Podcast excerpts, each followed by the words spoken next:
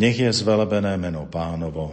Od tohto času až na veky. Naša pomoc mene pánovom. Ktorý stvoril nebo i zem. Nech vás žehná všemohúci Boh, Otec i Syn i Duch Svetý. Amen.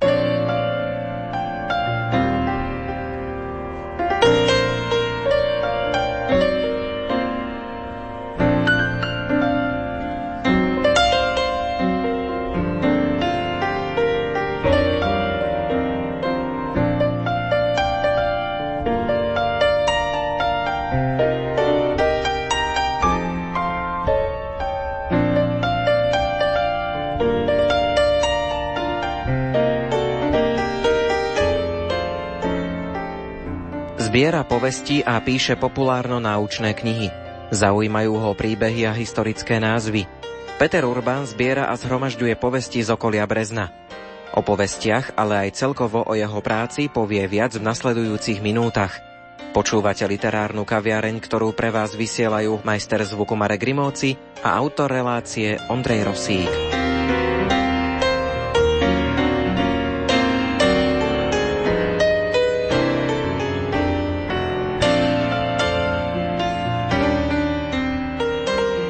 Peter Urban sa narodil v roku 1962 v Brezne. Prvá kniha povestí mu vyšla v roku 2005 pod názvom Čertová svadba. Okrem povestí píše aj odbornú literatúru. Spomeňme napríklad slovník významných prírodovedcov so vzťahom k mestu Brezno. V súčasnosti učí na Univerzite Mateja Bela a prednáša pre študentov i širokú verejnosť.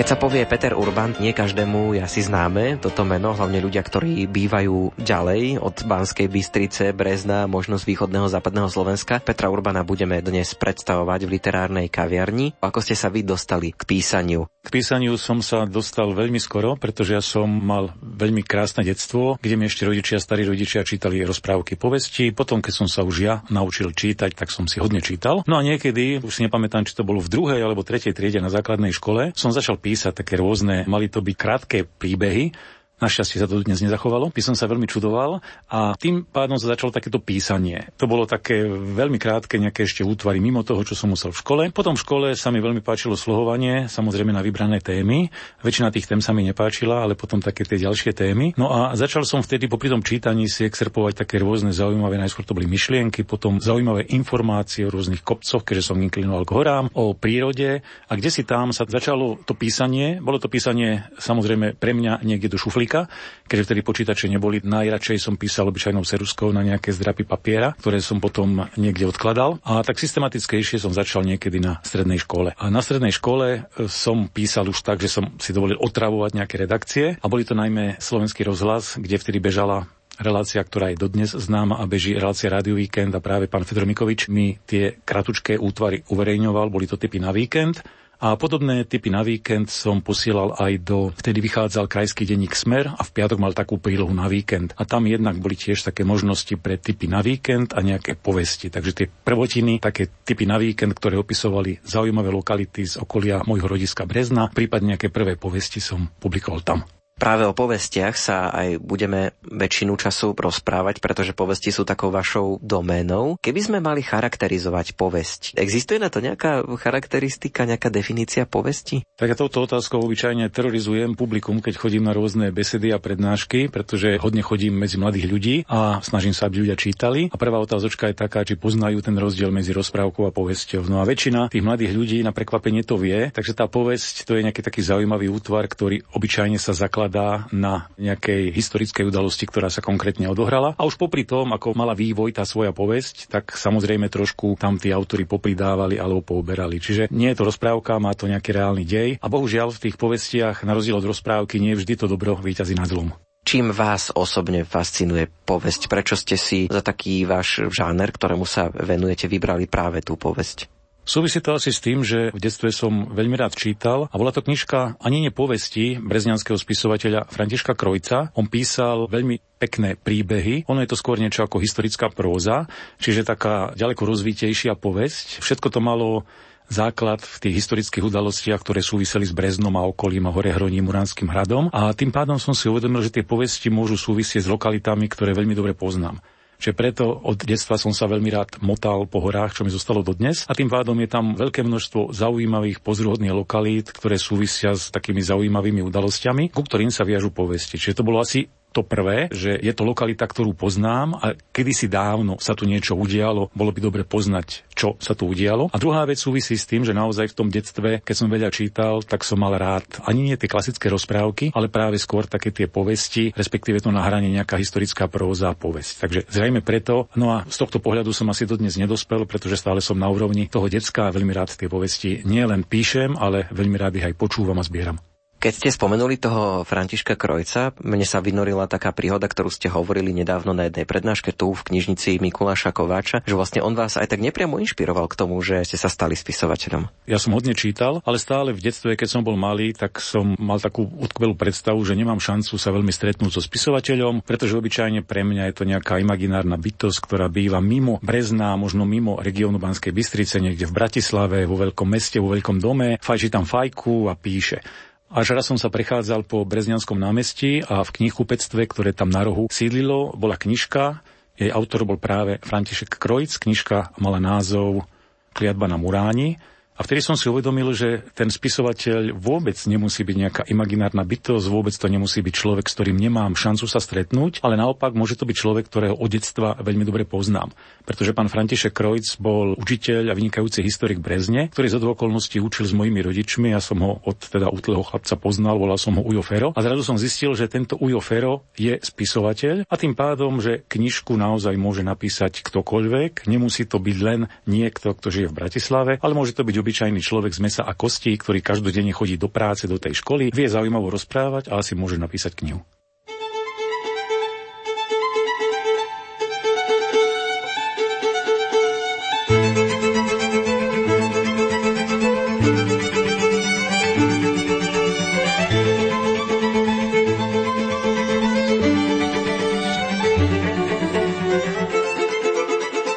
Literárnej kaviarni vám predstavujeme život a dielo Petra Urbana. Úryvok z knihy Čertová svadba interpretuje Janka Ondrejková.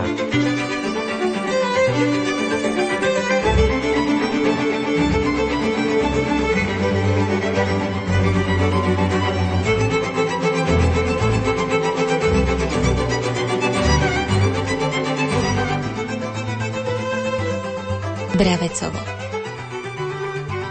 Kedysi dávno sa horehroním tiahli takmer súvislé lesy, siahajúce až pod vrcholky nízkych tatier. Prerušovali ich len neveľké čistiny, vývratiská a mokrade. Práve také močariny a bariny vraj bývali na miestach, kde sa dnes nachádza obec Bravecovo. Podhôľné lesy, šplhajúce sa takmer na samú plešinu majestátnej a rozložitej kečky, na viacerých miestach otvárali kotlíky močarísk, sparísk a sihlín. Stromy v nich boli miestami štíhle a vysoké, inde zase ničovato nízke, hrčaté a pokrútené do všakovakých podivných tvarov. Kým štíhle sa neraz hodili ako kvalitné drevo na výrobu husličiek alebo iných hudobných nástrojov, tie pokrútené slúžili len na palivo. No kým sa rozhoreli v peciach, poriadne vytrápili rubárov, mocujúcich sa s množstvom hrč. Vyvierajúca voda sa pod lesmi raz bublavo, inokedy zurčavo, potom dokonca takmer ticho, celkom nenápadne, dostávala na povrch a v drobných jarčekoch, čo si v priebehu času vyhlodala, odtekala do potokov. S prameňou sa často valili kúdoly tajomných pár, ktoré vietor zvykol rozčuchrávať, aby sa mohol s nimi lepšie zabávať. Nadhadzoval si ich, rozvešiaval po kríkoch, napichoval na vrcholce stromov, rozťahoval ako med, alebo keď sa už nabažil si hlianských pár, zlostne ich roztrhal a šmaril o zem. Raz preto pary dvíhajúce sa z mokradí rástli ani morský príliv, bujneli a vzdúvali sa ako rozčerená hladina mora počas silnej búrky. Inokedy sa zase trhali a drobili. Raz boli belavé ani obliečky perín, inokedy žlté sťa zuby starého fajčiara, ktorý si len občas vyberie z úst za pekačku. Raz boli husté ako kypiace mlieko, inokedy jemné a priesvitné sťa babie leto, natiahnuté šikovným pavúčim majstrom medzi dvoma steblami. Nečudo, že sa ľudia radšej vyhýbali týmto tajomným miestam. O to viacej ich vyhľadávala čierna zver. Veď v močarinách našli diviaky, najmä v sparných letách, ideálne bahniská a kaliská, v ktorých sa s obľubou dlho váľali, aby sa potom, keď ich konečne opustili, ocierali okmene stromov a pritom si spokojne chrochtali. V lesoch po okolí rástlo nemálo bukov, poskytujúcich v jeseni chutné bukvice a tie mimoriadne obľubovali. Ľudí od návštevy týchto končín neodrádzali iba tajomné močariny, ale aj čriedy diviakov kancov, svíň i pásikavých, takmer väčšine kvičiacich prasiatok, zaborených v ich bahne. Mnohých nasmrť vydesilo aj ich fučanie, mrmľanie či mľaskanie, rozliehajúce sa tunajšími lesmi. Jedného dňa až do týchto mokradí náhodou zavítali panskí hájnici. S ťažkými hlavami sa vracali z Telgártu, kde poriadne oslávili predošlý úspešný lov a trochu zablúdili. Motali sa hore dolu, hľadajúc cestičku vedúcu po prihrone, z ktorej nevedno kedy zišli. Aké bolo ich prekvapenie, keď na miesto cestičky objavili v bahniskách desiatky diviakov. Razom ich prešla ťažoba usadená v hlavách, ba dokonca ich aj dovtedy nie príliš isté nohy začali ako si lepšie poslúchať. Ak mali v predošlý deň úspešný lov, tak táto neplánovaná poľovačka sa skončila ešte úspešnejšie. Po hodine narátali asi 11 skolených starých kancov. Ej, či sú to len poriadne bravy, vraveli, keď ich na výrade prezerali. Poriadne veru a vôbec neutekali. Musíme sa sem ešte vrátiť. Od tých čias častejšie zavítali domokradí pod rozložitou kečkou a nikdy sa nevrátili na prázdno. Za každým, keď potrebovali meso, vybrali sa do horehronských močarísk a ulovili si bravou, koľko chceli. Bolo to lepšie, ako keby ich chovali doma v chlievoch, lebo tieto nebolo treba krmiť. Nuža na ich výbornom mesku, ktoré navyše pripravovali vychýrení kuchári na Zvolenskom zámku, si šli prsty oblízať všetci, ktorí ho ochutnali. Odkiaľ je to chutné meso, čo práve jeme? Opýtal sa lovcov jedného večera panovník, ktorému slinky len tak tiekli pri pohľade na pečené meso z diviaka a priam sa rozplýval, keď ho ochutnal. Preca z Bravecova, z lesov, v ktorých sa držia naše bravy. Od teraz mi za každým, keď prídem na zvolenský zámok, pripravíte na večeru diviaka z toho vášho Bravecova, prikázal. Tak sa aj stalo. Na panovníkovom stole pri každej návšteve zvolenského zámku rozvoniavali pečené diviaky z mokradí spod kečky. Aj drevorubačská osada, ktorú tam založili koncom 16. storočia, sa volá Bravecovo.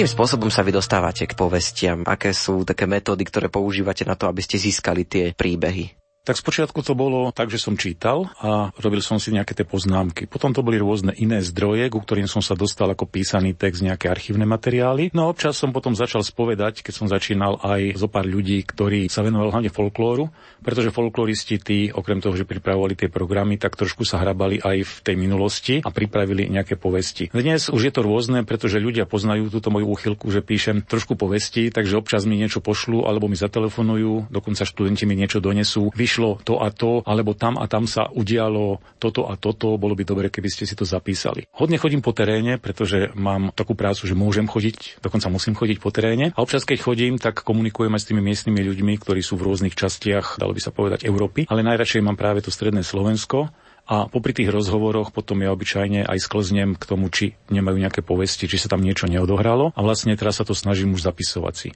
Pretože keď som bol mladý, tak som si myslel, že všetko zapamätám a mnoho veľmi krásnych povestí som si vypočul, som si ich nezapísal a bohužiaľ som potom na ne zabudol. Keď chodíte takto po teréne, tak sú ľudia aj ochotní rozprávať. My, redaktori rozhlasoví, máme rôzne skúsenosti s ľuďmi, ktorí sa nechcú vyjadrovať na mikrofón. Tak ako je to u vás, že chcú porozprávať, čo vedia, čo počuli? Samozrejme, ľudia sú rôzni. Jedni radi rozprávajú a veľa, možno až príliš, druhí menej rozprávajú, ďalší nechcú rozprávať. Ja do styku prichádzam s rôznymi ľuďmi a ako som povedal, tak sú to častokrát ľudia, ktorí inklinujú k tomu folklóru, k tým tradíciám a tí práve naopak ako vidia takúto možnosť, že aha, toto by bolo dobre, keby to niekde zostalo zachované, tak my ti to porozprávame, ty to možno napíšeš. Aj keď stretol som sa zase aj s tým opačným prípadom, no my ti to povieme, ty to napíšeš, nie, my si to necháme a my potom niekedy si to spracujeme sami. Takže ľudia sú rôzni, ale v druhej väčšine nemám problém porozprávať sa s tými ľuďmi aj tak, aby som sa dozvedel nejaké nové povesti, alebo možno povesti, ktoré som poznal, ale poznal som z nejakej jednej časti Slovenska a potom zistujem, že podobný príbeh sa odohral aj v nejakých iných častiach Slovenska od dve doliny ďalej. Keď som sa pripravoval na toto naše rozprávanie, tak som si čítal hlavne knižku Čertová svadba, to je prvá, ktorá vyšla takto s povestiami v roku 2005. A je zaujímavé, že vy sa tam venujete okrem tých povestí aj takému zisťovaniu pôvodu tých názvov, že prečo sa Čertovica volá Čertovica. Takže vás aj toto asi fascinuje, že podľa čoho tie rôzne časti, tie obce získali vlastne tie svoje mená. Ono to trošku súviselo s tým, keď som študoval na vysokej škole, ja mám vyštudovanú lesnickú fakultu, vtedy to bola Vysoká škola lesnícka drevarská vo zvolenie, tak som hodne pracoval s lesníckými mapami, ktoré sú podrobnejšie ako tie klasické mapy. A tam boli také názvy, ktoré sa neobjavovali na bežných turistických mapách a mňa začali zaujímať tie názvy. Prečo ten taxátor pomenoval tú studničku po nejakom inom taxátorovi alebo po horárovi alebo po niečom. No a potom som sa už dostal aj k tým takým bežnejším názvom, ktoré sa nachádzajú v tých bežných mapách, takže som si robil zase tie poznámky poznámky, prečo ten kopec sa volá tak, prečo ten kopec sa volá onak, prečo ten potok sa volá takým alebo onakým spôsobom. A to mi vlastne dodnes zostalo.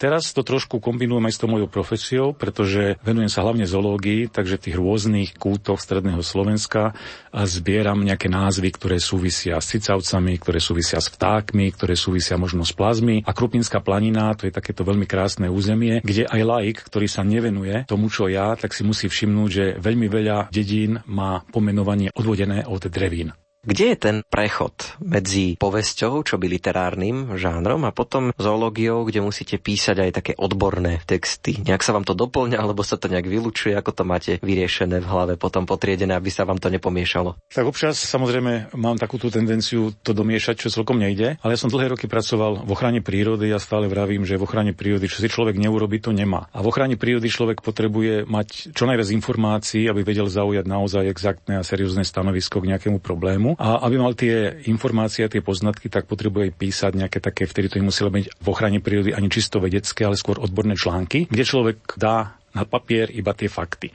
Druhá vec v ochrane prírody bolo treba popularizovať práve tie suché fakty a tam už sa to nedalo písať takým tým odborným suchým štýlom, aby to zaujalo ľudí, čiže nejaký taký ten príbeh tomu bolo treba dať. No a tam asi sa to začalo takéto selektovanie. A teraz ako vysokoškolský pedagóg, tak na jednej strane musím písať striktne pre bežného čitateľa možno nie záživné a zaujímavé texty odborných vedeckých článkov, učebných textov, monografií a podobne, ale popri tom zase potrebujem písať aj trošku voľnejšie, aby som nezostal len pri tej vedeckej práci, pri tom vedeckom štýle písania aj odborne, ale zase, aby tomu porozumel aj ten bežný človek. Takže snažím sa to písať takým odborno-populárnym štýlom, aby som robil nejakú tú popularizáciu tej vede a tomu, čomu sa venujem.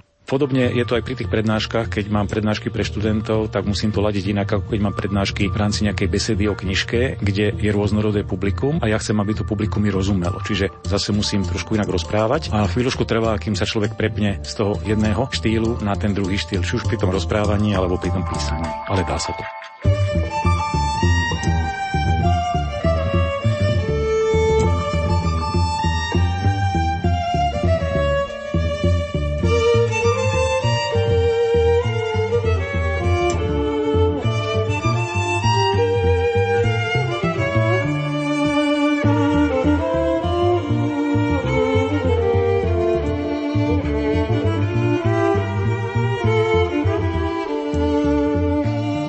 Janošíková skala Juraj Janošík Narodil sa 25.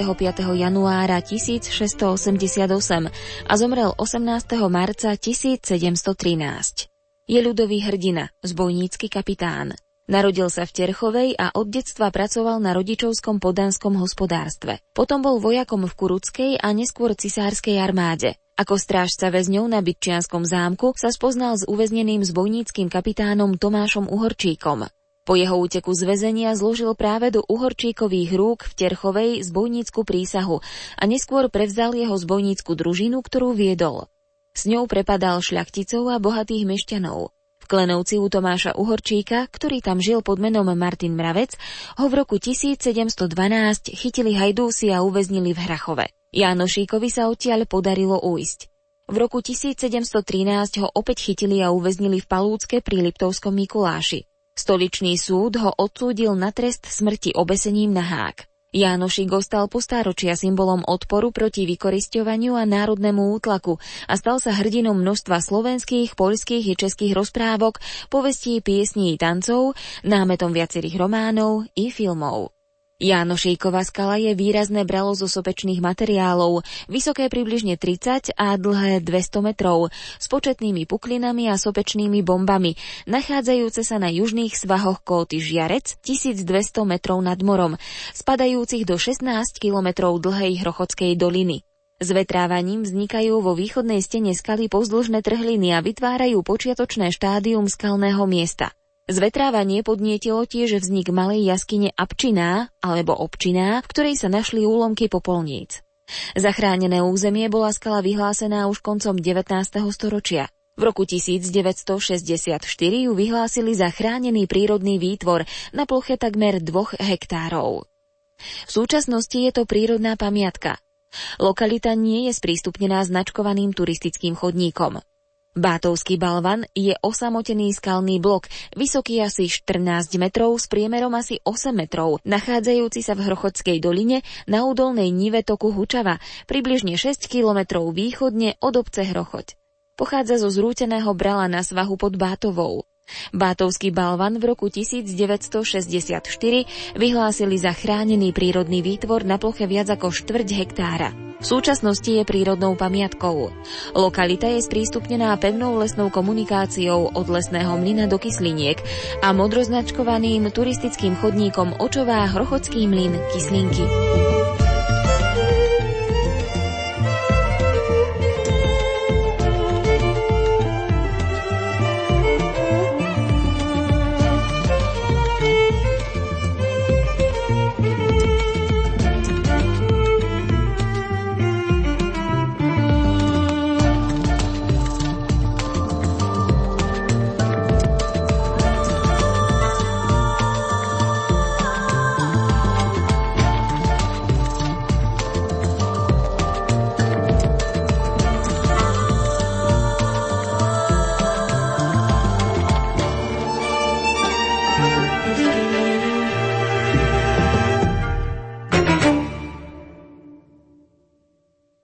Počúvame ukážky z knihy Čertová svadba. Spomeňme ešte ďalšie knižky, povesti, ktoré ste napísali. Po čertovej svadbe hneď do roka necelého vyšla knižka, už som tu spomínal tú Krupinskú planinu. Je to také zaujímavé a malebné územie, ktoré je použiaľ pomerne málo poznané a málo propagované. Možno ľudia poznajú ako Hontianskú parádu a vďaka tomu je spopularizovaná Krupinská planina. Takže to bola tá druhá knižka, ktorú som nazval Kamenná žena, podľa takého jedného zaujímavého kamenného útvaru, s ktorým súvisí jedna povesť. Pokiaľ boli povesťové knižky, tak nemohol som obísť rieku Hron, na ktorú som sa v detstve díval z okna bytu, kde bývali moji starí rodičia, čiže to boli povesti z Pohronia.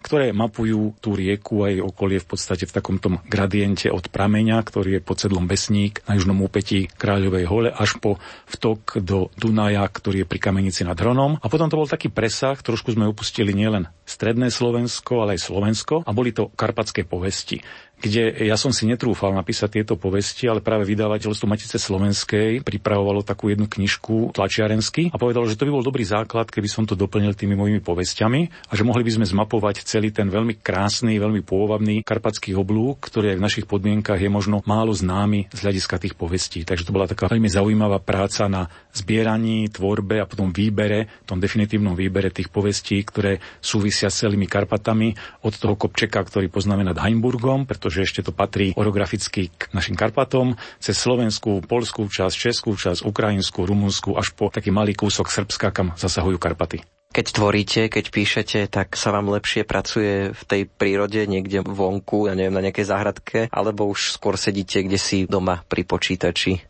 Najskôr som to robil tak, že keď som chodil von, pretože ja som ešte taká tá klasická outdoorová generácia, že veľmi veľa som bol von a potom už len po večeroch som niečo doťahoval, čo mi dodnes zostalo, tak som von trošku na tom popremýšľal, potom som prišiel sa dole a písal si. Stále sa mi ďaleko lepšie tvorí, keď som von a keď sa hýbem, takže chodím von s so psom a popri tom mám možnosť popremýšľať si niečo, nahrám si to na diktafón alebo na mobil potom si to vypočujem a už to len prepíšem. Je to ďaleko lepšie, pretože skúšal som si to len tak, že premyslím si, prídem domov a niečo napíšem. Samozrejme, napíšem hodne, ale nie všetko a nie tak formulované, ako mi to napadne v tej prírode, keď som na tom čerstvom vzduchu, v tom príjemnom prostredí, keď sa prechádzam. Takže občas mám také sklony, že časovo nemôžem sa stále prechádzať, ale musím sadnúť k počítaču a teraz si premyslím, no napíšem niečo, nie vždy to ide. Preto tie povesti sa snažím písať, keď to ide, keď ma tá múza kopne, ale väčšinou je to v prírode. Buď buď okolo Sliaša, kde chodím s obsom, ale potom veľmi rád chodím na chatu, ktorú máme nedaleko Brezna Rohoznej. Veľmi krásne prostredie, také inšpirujúce, takže tam sa poprechádzam, niečo si popremýšľam, niečo si nahrám a potom to napíšem. A myslím si, že v tej prírode mi to ide dvakrát rýchlejšie,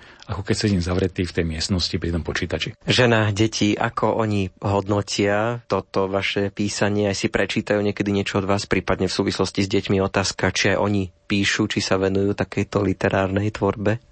Prečítať si prečítajú, lebo už samozrejme trošku tým trpia, že venujem sa tomu písaniu, nemám potom toľko času na nich, aj keď píšem, tak už píšem v noci, lebo cez deň na to nemám čas. Ale deti, keď boli menšie, tak to využívali, aby som im rozprával povesti. Chodili sme po rôznu Slovensku a toto určite poznáš, tento kopec nie je k tomu nejaká povesť, tak ja som rozprával. Teraz naopak ich nutím, aby si to trošku prečítali a potom už prosprávali oni ten príbeh mne. Manželka rada číta, dokonca pri niektorých povestiach, keď nie som si istý, či tú omáčku, ktorú som dal k tomu veľmi krátkemu deju, ktorý sa odohral, som príliš nenatiahol, alebo nevymyslel som tam niečo také, čo je úplne korektné, dám jej prečítať. Ona je takou prvou kritičkou tých mojich prác. Ona nepíše na veľmi pekne kreslí, ale zase pracovné povinnosti bohužiaľ jej to neumožňujú, pretože mám rozrobených niekoľko projektov na také odborno-populárne knižky, kde by sa mi hodili jej ilustrácie živočíchov, ale bohužiaľ nemá čas, tak sa vyhováram na to, že ani ja nemôžem tú knižku dopísať. Deti veľmi neinklinujú k tomu písaniu, aj keď dcera vyhrala nejaké tie súťaže, keď bola na základnej škole v písaní, ale sinátor zase skôr to podedil po manželke, ten mi upravuje fotografie, pretože ako klasický dnešný mladý človek inklinuje k počítaču, ale k tomu, aby sa trošku vyhral s tými obrázkami, čo je nevždy zvládnem, takže niečo z toho tam je, alebo na základe toho prečítaného urobí nejakú kompozíciu nejakého toho obrazu. Tak už vieme, čo píšete, aj ako ten tvorivý proces asi vyzerá. Ako je to s vašim čítaním, čo si rád prečítate, čo teraz napríklad by sme našli, čo máte u vás doma rozčítané?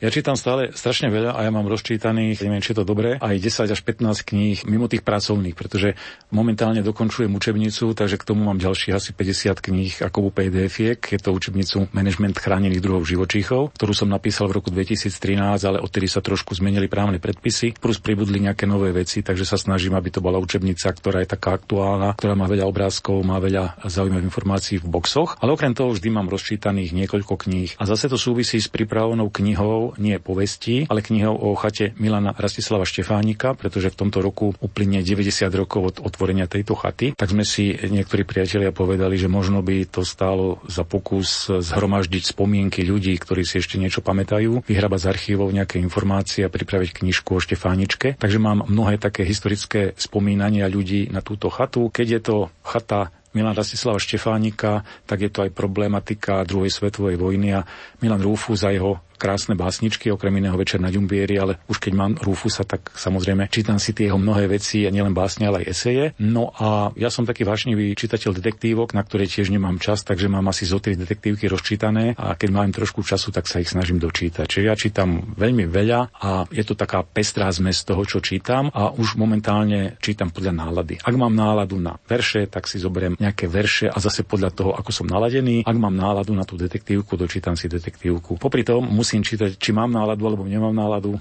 aj tie nejaké odborné práce, pretože to súvisí zase s mojou profesiou, ale tam si nemôžem vyberať, tam musím čítať.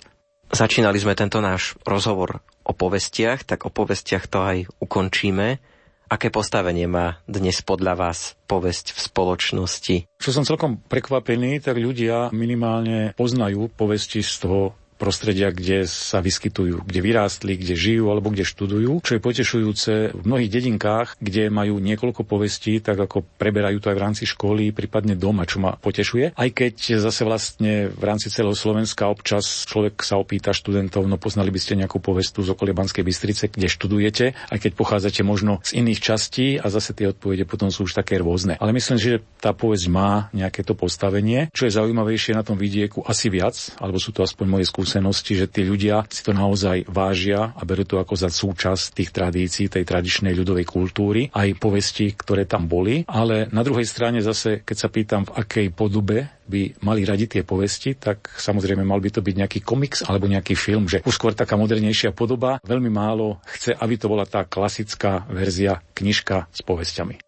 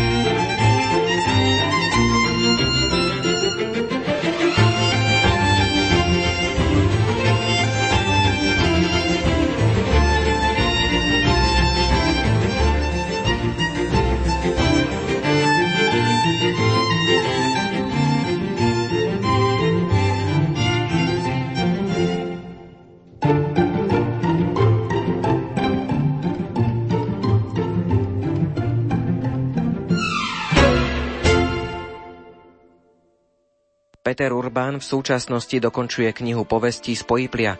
Okrem toho tiež zbiera povesti z Muránskej planiny.